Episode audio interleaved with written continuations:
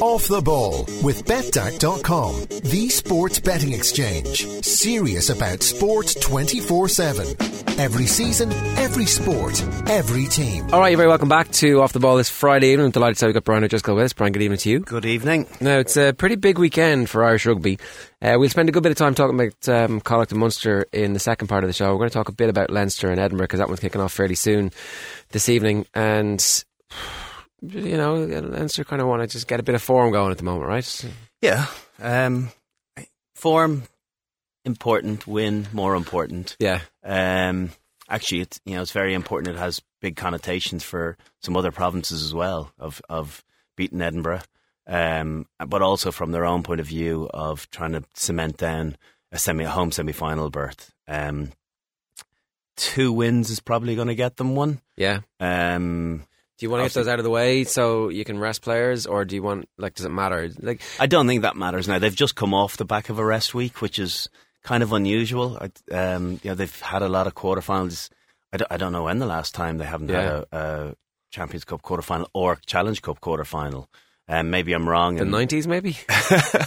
no, I think it's not quite that far back, but we've um, they've I should say um, they you know they've uh, you know I could see you know even on Instagram a lot of the boys were given a week's holiday, particularly Yeah. the international guys. They were straight back in and. Um, you know, a- after post you know, Six Nations, because they knew this week was coming. Yeah. So, uh, being able to rest up and then properly give it a crack now. In their heads, this is a lost season if they don't win the trophy, right? That's what they're thinking. I think so. if you've won a think so. Cup, you're thinking, geez, I can't go a whole season like this.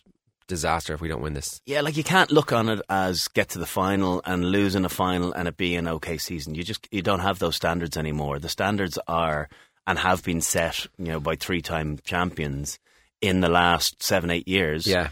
um, to being um, seasonal, you know, winners of some sort. I think you look at, and and I'm certainly not drawing a comparison to the you know the the big two in Spain, but you look more recently at Barcelona. They're probably going to go and win the league, but it's still possibly you know being touted as being a disappointing year Yeah. because they haven't gone and won you know the, won the double, won the Champions League, won the league. And now it's not to that extreme, but I think the expectation is to win something year in year, and you know we don't have Co- any Copa del Rey to play for, so um, it's about winning the, the Pro 12. Yeah, I, I kind of always thought that at, at this stage of the development of the game as well, if you become the team who always wins the league, it's a brilliant, like, if you become the dominant power in the league, it's a brilliant springboard for then those seasons when you do kind of flare up and you, you do accumulate enough talent to make a proper assault on the European competition. Yeah, I- I think it helps from that point of view for sure, but I also think it um, it it embeds the culture of that winning culture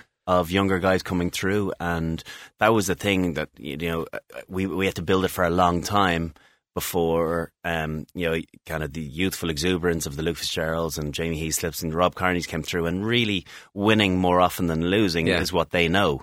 Um, and now you need to keep that cycle going for as long as you possibly can. And uh, it was, you know, it was disappointing last year last year, albeit they were six inches away from being in a Champions Cup uh, final. Yeah, Um, and you know, having potentially won away to the you know eventual winners, um, and then um, you know not getting into the to the quarter fi- or into the semi final of the Pro 12 was a disappointment, was a major disappointment, and as a result, the coach lost his job. Yeah. So you put that in context. Um, I think that you know being in the mix every single year and trying to win year on year has a huge impact of guys coming through the academy. Is it fair to say that you guys didn't take the league as seriously? I mean, obviously, the league is hugely important now in terms of European qualification this season, but then it was only the league for you guys for the first while. Uh, Maybe it was a shift in, in later on when you kind of thought, okay, well, you can't just put it on on the European stage if we haven't got this base of quality performance and excellence. Yeah, well, we won that Celtic Cup, the first one, which probably was the the ignition to the Leinster Munster rivalry, the big rivalry. That's we, the game where you're down to 14 men. 2001, Eric Miller gets sent off, Yeah. and you know, we came back from a deficit at half time. And I think um, first big crowd in Lansdowne Road. You know, I think that they let 10,000 people in for nothing because they they weren't prepared for Yeah. the huge numbers that were coming down en masse. Um, and I think that was the beginning of of um, that huge rivalry. Munster were up and running at that stage. They definitely the following year or the previous year they played in a, in a, a Heineken final, lost, and they were from there on they were you know, they're kind of perennial Yeah. semi-finalists at least. Whereas um, Leinster, you know, really had to build it uh, f- from from back in those days. Yeah, just wondering about the league, you know, and the um, you guys have four medals. I only found that out. Yeah, sorry. Yeah, yeah, I just lost my train of thought for a second. So, so the so the, the Champions Cup was the, was the original league, yeah, and then um, we didn't win it again until 2008.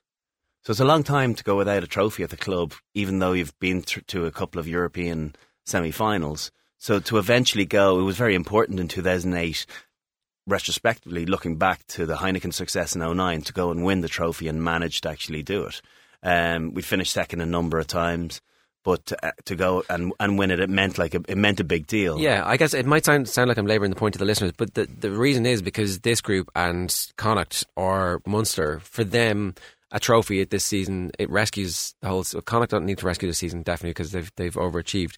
But for Munster and Leinster and Ulster, winning this thing is actually it becomes really important. It becomes a, a massive narrow focus. I, th- I think there is more focus being put into the Pro 12, and, and yeah, we went through that cycle of it being about um, Pro 12 for the first few years. It was it was something you know, and then we until we won it in that sorry that Celtic that Celtic Cup, and then it became all about Europe because because. Munster were the team.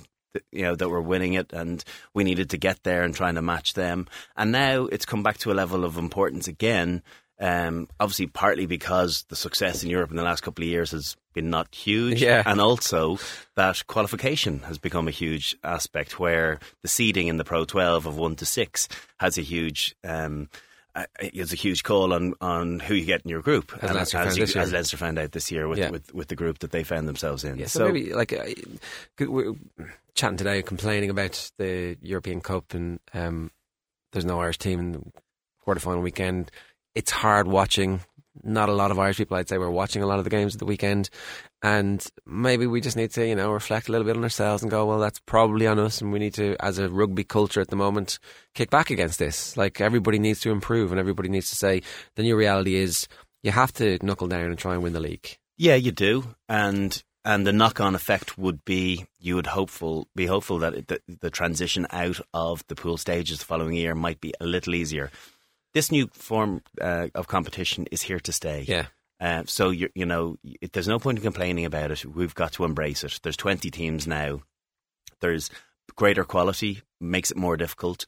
Um, but at the same time, the knock-on effect is that it, with it being more difficult, that the eventual winners will get more satisfaction from it. Yeah. And not to to uh, take anything from the Heineken Cups that, that that that Leinster and Munster have won, but definitely this competition has become more difficult. Um, you know, from from the need to find yourself seated coming out of your your um, domestic league, but also you look at the caliber of all the um, the provinces um, pool uh, pool um, opponents. Um, there was real quality throughout there, and there's There no, no there's very few. And if you are lucky enough to pick up the Italian team, it gives you hope. But That's to- all. you know. because but everybody yeah, else going to beat them too. Exactly, exactly. A quick word about the Leinster Edinburgh game tonight. Do you expect? I mean, obviously Leinster are always expected to win, and Edinburgh haven't been having an absolutely amazing season, but there is still a chance for them. So, you know, beware the the wounded team coming looking for a scalp. Yeah, um, the, you know, again, the weather has is is only okay, so uh, it's hard to know which team it it it, it benefits. Uh, I do expect Leinster to have too much for them, um, even though it's it's not a first choice team. Um, but it's strong enough as, uh, at the same time. I think it's a good backline. Uh, if, if they can get the service and um, get good quality, I think they'll have too much firepower. Uh, and obviously, you know, players like you know bumped into Rob Kearney this morning back, and and he he told me that he hasn't played back to back games this season since the uh, France Argentina game, which is kind of frightening. And it's no wonder that he probably hasn't been able to string a load any you know great form together because you need con- conti- uh, continuity of games. So you know, from his perspective as as a pal of his, I hope uh, he manages to get that and puts the the hamstring uh, issues to, to bed. Yeah, perfect time for um, him to come into a bit of form and play his way into uh, great form for this tour to South Africa, which we will definitely talk about again. But um, I'm delighted to say we got Nathan Hines on the line. Nathan, good evening to you. Hi, how are you? Yeah, very well. Thanks very much for taking our call. No problem. Well, I wasn't sure you were going to take our call because we noticed on Twitter that uh, you'd picked up what Gordon Darcy had said about you on, on, this very show last night. And just for the sake of uh, of balance, I want you to, to hear for with your own ears what he said. So have a listen. Sure. For me, Hines is a guy I loved having on my team because he's the biggest cheat. Um, like no, sorry, he's not the biggest cheat. Leo's one of the biggest cheats I ever played with. Right, okay. Um, but he was just he was potentially one of the dirtiest players I've ever played with. okay, I'd, I'd, rather be potentially one of the dirtiest players and potentially one of the worst dressers. was that Darcy or is that aimed at Brian O'Driscoll? Right, Darcy. um, yeah, now Hinesy, I, I have to say. Um, I, I would concur in some points. Um, definitely, I loved um, having you in the team and without a shadow of a doubt, um, one of I wouldn't have say, said uh, cheat. One of the most cunning players I ever played against. Yeah. Well, uh, that's a compliment, Rico. Thanks very much. But, uh, but it's good to be known for something, isn't it? Really. Uh, you, have got a better point of reference than just that. Come on, we're not we're not here to hammer you. We're no, to pick no, you no. up.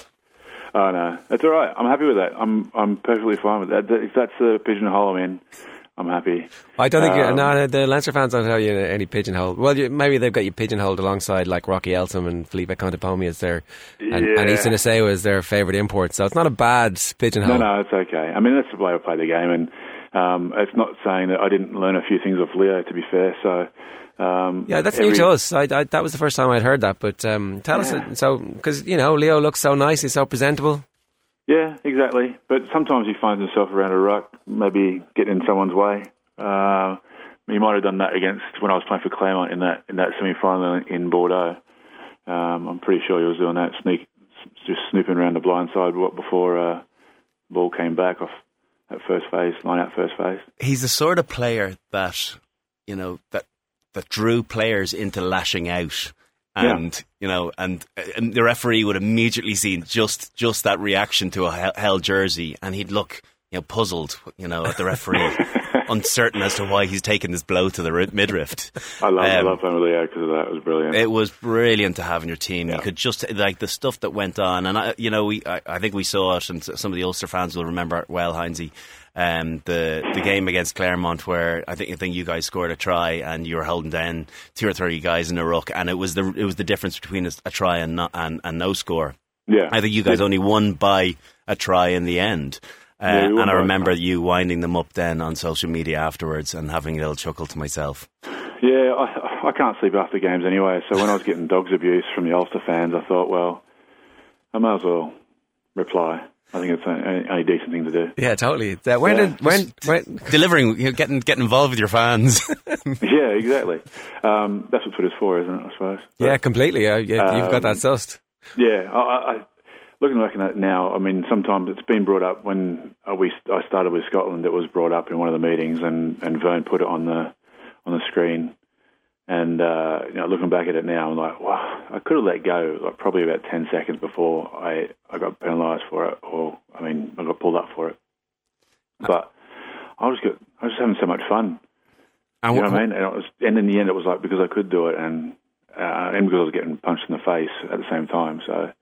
I, am I'm interested on. to know, Hinesy, what was the point of reference for Vern putting it up? I don't know. Just it was. Um, Come on. No, I can't remember what it was. it was something like my, some of my finest moments or uh, something. Oh, oh right, okay. It wasn't a case of we need some of this. We need, you know, we, we, we, we, maybe we've shied away from this no. level of, you know, rugby smarts yeah, out in the is, pitch. This is what not to do. I think that might have been it. Everyone's sort of looking at it going, oh, God, and you're coaching us. Uh, but yeah, it was uh, funny, but not at the same time. Uh, when did you become that type of player? Were you like that, like as a an under eight kind of dragging um, and beating people, or was that like? Did you realize that actually, you know what, this is a part of the game that I could excel at? Uh, I don't know. I, would never really thought of it. To be fair. What, uh, what, what part of the game are we talking about? The dark arts, I suppose, would be the specific terminology that rugby uses for this. Um, I don't know when it came about, really. Well, let me actually. Uh, like, so I'll, I'll, I'll tell you how we ended up talking about it last night. We were talking yeah. about um, the the the dark alley players or the players in the back alley who you just want to, you know, when there's going to be a row, that your team is going to be okay because you have this guy on your team, and your name come up in, in that kind of side of the the Leinster. Yeah. Uh, I, I, don't know. I don't think I've ever been. Oh, maybe I have been in a couple of fights, but you know, if you really look, if you're talking about someone who's going to be enforced, a guy you want on the team, if it starts getting nasty, it's Jamie Cudmore. I mean, we, I've I've been in. Oh, so I don't say I've been in scraps, but I have been scraps on the field when when I've been playing. And uh, Jamie, I was on the same team as Jamie, and he scared me. He's ridiculous. He just he just this glaze comes over his eyes, and he, he goes into into fight mode, and it's unbelievable. I've never seen anyone like it. Did, well, was that was that the same at training? Was he someone that, that didn't actually know the switch? Like it no, didn't, no, at training it was fine. Was he? Yeah, Yeah, Because yeah. Trevor Brennan had a little bit of that uh, on the training park when you know if you're playing opposition against him, he didn't know It was just seventy or eighty percent. Yeah. It was Yeah. hundred percent. But if if you you know found yourself on the wrong side or you did something amiss, that you Yeah. you were you were ripe for treatment. Yeah, Well, that's what, like obviously at training with no drink at training, I, I couldn't pretty much. I would never pretty much go there at training just because uh, there's not really much point. Like you give it a little tug of the jersey and say, yeah, you know, if you're too close to the ruck, and you say, well, potentially you could be pulled in here. If someone if someone felt like cheating, you you could be um, um, too close. You, know, you could be. There might be an opportunity for you to get pulled into a ruck, but you know, I, I saved everything for the game really, and that's probably what most most guys who are sort of a bit of a split personality, I'd say, who are like that on the pitch. what was it like when you arrived at Leinster? Because uh, the team had just won the Heineken Cup for the first time, right? Yeah, in, in 09. Yeah, yeah.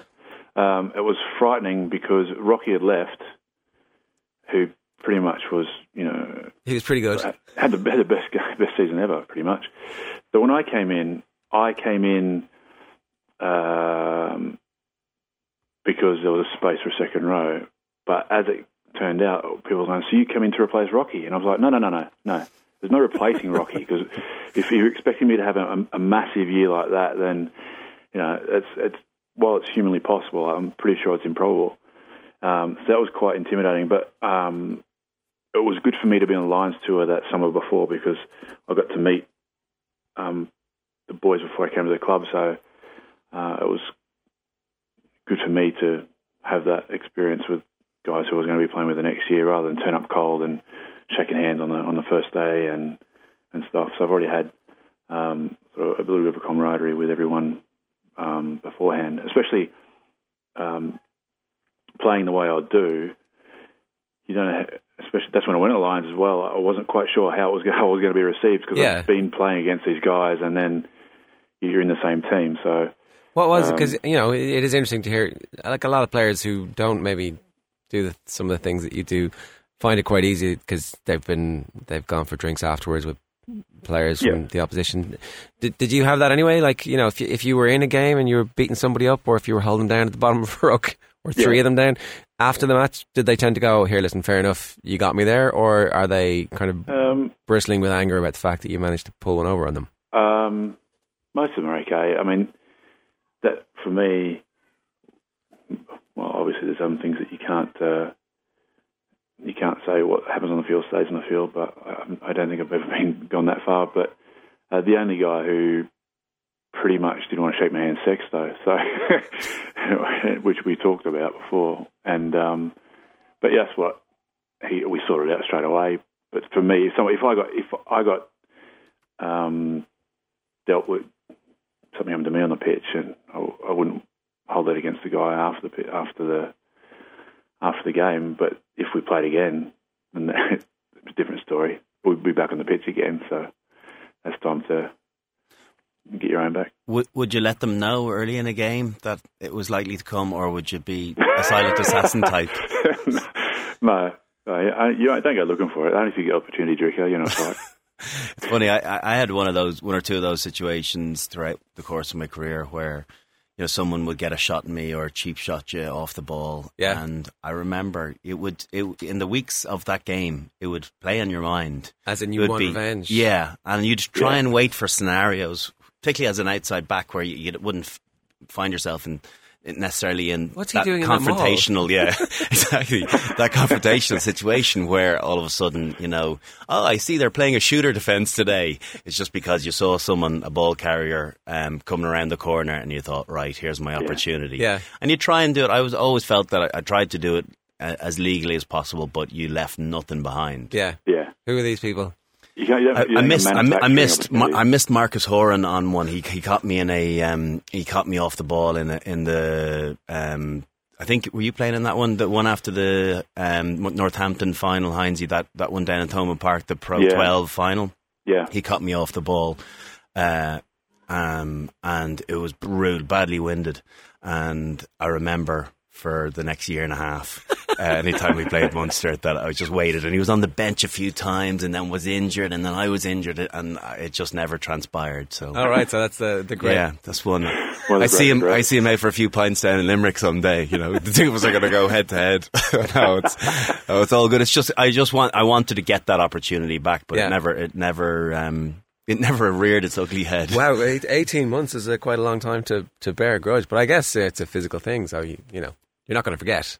No, you don't, and uh, you store them without letting them. You know, t- detract from your game. But Yeah. if you, if I was, if I had sniffed out any opportunity in one of those Munster games, I would have availed of it. Yeah, Nathan, do you have like a little black book? Kind of is that is that what you had? Uh, no, not really. But you, like, I couldn't say, "Oh, this happened, this happened, this happened," or "I want to get him." But if you if you put me in a team, if I was playing against a team, like next week, we're looking and say, "Right, who's done something to me?" But and then you're like, "Oh, I remember that." But you wouldn't go around saying, "I'm going to try and get a shot on him," unless it was really bad. I mean, I don't really harbour as, many dr- uh, grudges as Drico, I imagine. but um, yeah, I'm too slow to catch him as well. You were that guy. That was the thing. You were on everyone else's list. So maybe that was it. I was too busy putting out my own fires than trying to, you know, start other ones. Um, but yeah, it's usually nines as well. Nines just really get me going. It's so gobby and always at you all the time, and uh, they're the ones that you want to get, but you can never get them. They're too fast.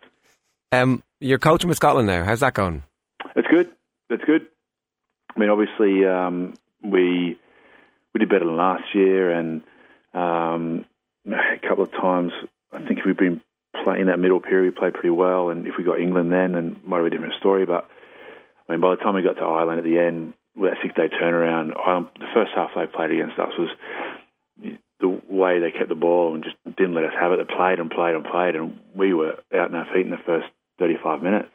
And I think the only time we got when Ireland kicked out their own half, and there was uh, there was a contestable kick, and Ryan Wilson uh, went to catch on halfway and, and coughed it up. I think that was not a turning point, but had we got the ball back there and played for a couple of phases, we had a little bit of breathing room. But then we turned it over again, and Ireland were just kept attacking, attacking, attacking. But um, it's different coaching than than playing. Obviously, um, I remember I had my first meeting. We were talking about line out defence or something, and I was doing this presentation with the boys. And as a player, you can you have these meetings and you talk, and everyone's like, you have a lot of input because they go, no, we don't think that, or what do you think about this, or um, and I try to get as much feedback from them as I can because obviously they're the ones playing the the um, the game at the end of the day. So I had this meeting, and I was like, right. As a player, you'd know straight away. They'd tell you. But now, when you're a coach, you'd say, "Oh, thanks, guys. You know, I'll see you later." And you walk out of the room, and they wait till you get out of the room, and they go, "That was rubbish" to themselves instead of telling you. You know, you're just out of the loop, which is a hard thing to to um, to get used to influencing the group from outside the group, uh, whereas before you'd be within it. Um, Were you always going to go into coaching? Like, was that because you've obviously worked under so many different coaches and seen so many different styles? yeah, Like, was it an automatic thing for you? Yeah, this is what I'm going to do. Um, not like when I was before. No, I don't think. Um, I would have said right. This is not all my career. I said that I'm going to be a coach at the end of it. But I think as you get to 48 and still playing rugby, that um, you tend to distance yourself. You distance yourself from the younger guys. And you end up sort of coaching anyway. And at Clermont, I was sort of doing what I'm doing with Scotland now, but I was still playing, and um, so it wasn't a hard transition really. It, it's different, but I still do did the same things. I I think at Leinster it was different because you had Leo, he was on the line out, and Jono was there, he was doing it, and at Leinster, sort of everyone looked after their own job, which was made it easy for everybody.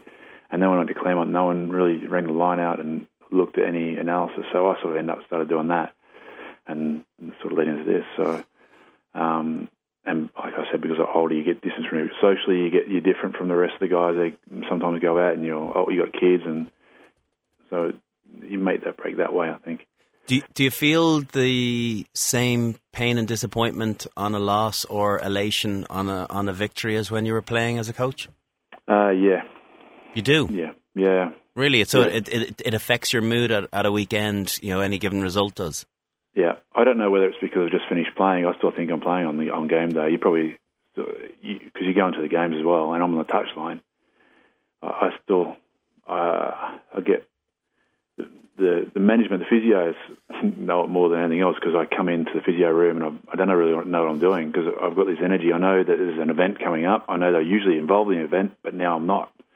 So um, I'm sort of got all this energy and and then I get to the game, and I, I honestly think I'm playing most of the time. But so when it when it's we don't go well, I feel it, and I feel it for not just for me, but for the rest of the guys, because obviously if, it, things don't go well, especially I'm doing a lot of defence and, and, and stuff, so and kickoffs, which hasn't been going amazing. So when I feel for, for them that I haven't done enough, so the night after, then you're looking pouring through the, the footage to try and find out how you, how I can get better, so I can help them get better, so we don't have that feeling again. And yeah, you do. I, I do. I don't know whether it's something that will stay with me as I go along, but um, yeah, it's good. I, think it's more happy when when they win.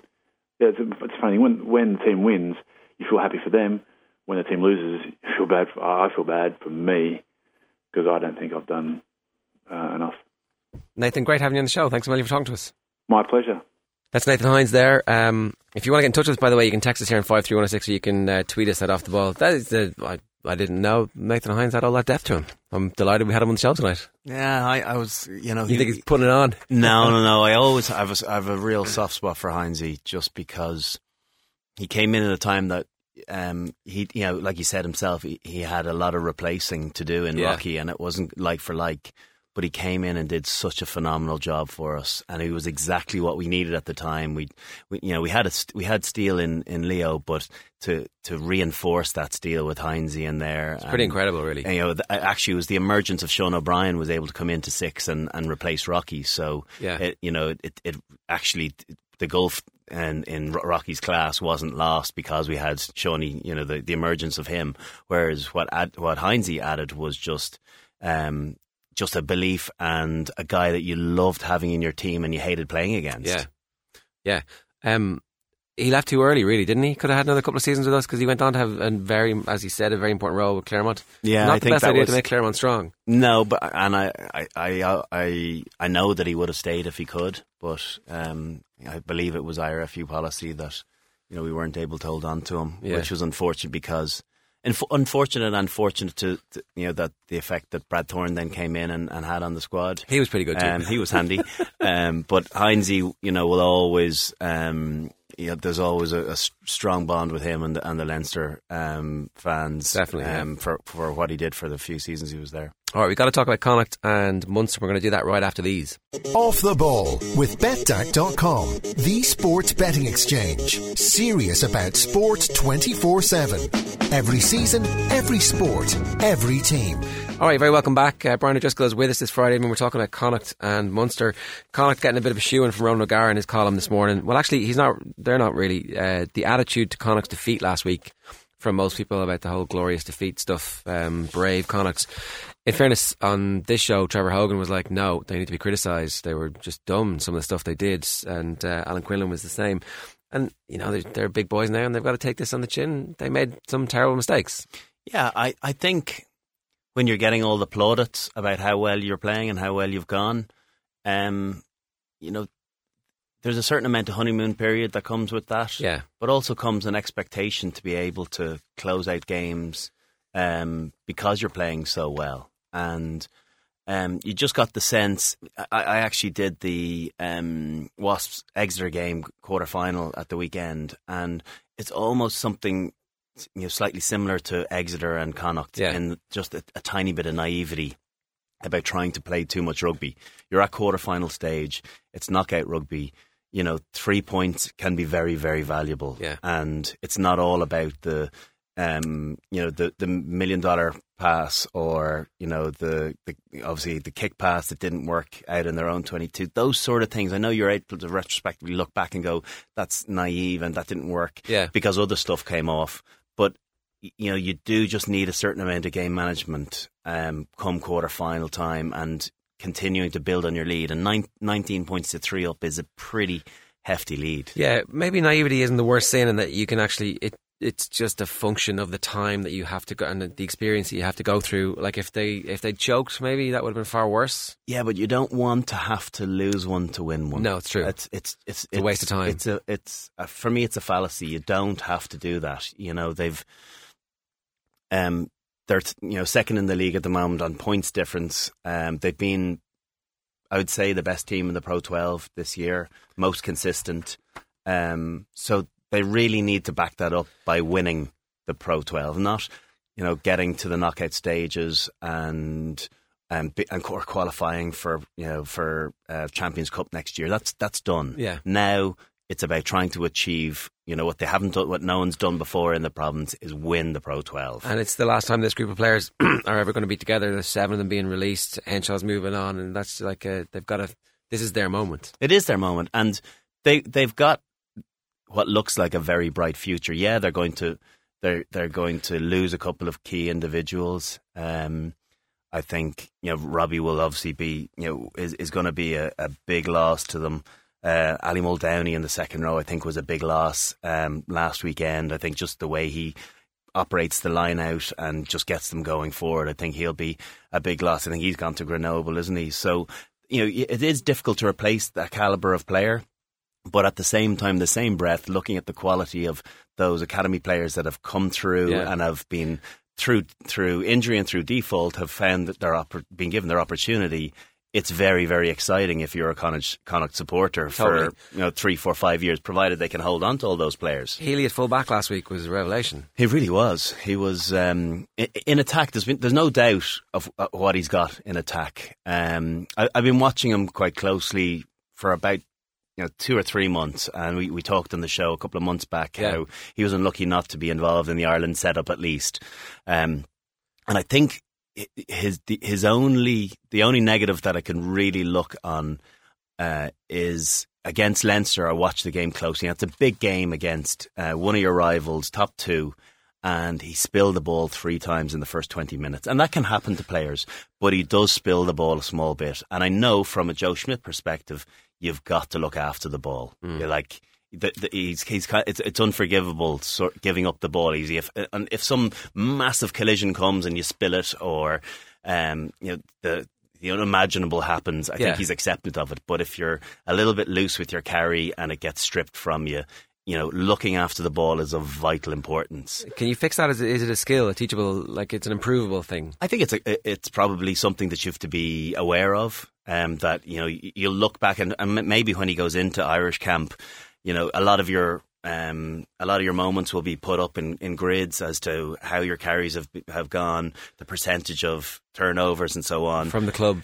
From your club game, Right, yeah. okay. So maybe the last four or five games. There's a lot of stat, uh, a lot of data, a lot of stats put up, and it's comparative. It's it's like for like. As much as with your DEXA scans, with you know your your body composition is comparable to the other centres, other fullbacks, other wingers. There, you see all know, you'll see everyone else's result too. Oh, So right. you know your own, and then you'll see everyone else's, and you'll be like, "He's in good shape. He's in good shape. I'm in better shape than him." And likewise with the stats uh, regarding carries, Right. tackles made, success uh, rate, you know, at ruck and so on. Um, so you know that stat will come out, and and he does turn over a small bit of ball. So it would be for me if I was if I was a coach, I would. I think his game looks really good. He's so exciting. Yeah. He's a guy that you want to include in the 23 because he can make stuff happen and he clearly he ripped it up last weekend. And he's been doing that all season. He's the top, you know, he's the top try scorer in the Pro 12. Yeah. Um, and there's no that's not accidental because he's he's electric with ball in hand just to look after the fraction. Yeah, I mean it's a great story and it's great for Irish rugby that we still have players coming through in their mid to late twenties because like we haven't really had that before, and if we can also get a second sweep of players through who haven't necessarily come straight from the academy. That's amazing for us. It's brilliant. It's um, and some people have to go to to the cha- to championship. You look at someone like um, like Ian Whitten over in Exeter has been brilliant for them. He's a, he's a go to for them. He's he he made a really smart move leaving Ulster and going there because there were a lot of centres coming through. He wasn't getting his game, and now he's a regular on, on a really good Exeter team that Yeah. are going to be in the mix for the you know could have been in a in a European semi final. They're uh, going to be in the mix for a for a Premiership. So those sort of players, you know, have to. Um, kind of keep themselves relevant. Um, the likes of Healy could have fallen through the net. I was reading an article in the in the Times today uh, from Conor O'Shea talking about he really wishes that he'd had the foresight of of seeing Healy four or five seasons ago and signed him up. Yeah. You know when he was playing for Lansdowne. And he, he, um, compared it to you know to property, but you realise when you know property comes good, you should have bought it four or five years ago.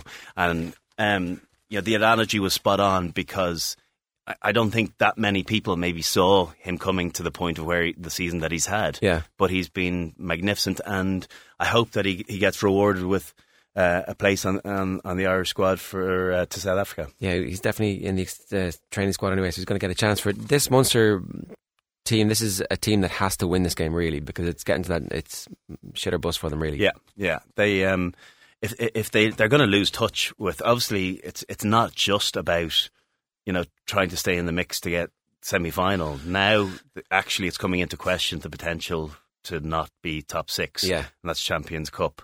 Um, also, we have to remember too that an Italian team has to come in. So is it? You know, I, I'm a little bit uncertain, but is it? It's you're not guaranteed even top six. Uh, if all of the other Irish All the other provinces, are, are above you. yeah, you're in trouble. Yeah, so they they're looking head to head with Ulster now. Um, really for for another for the spot in, in Champions Cup. And do have, have they played like a team so far this year that responds to that being up against? Uh, 'cause- No, but they're Munster, so you always.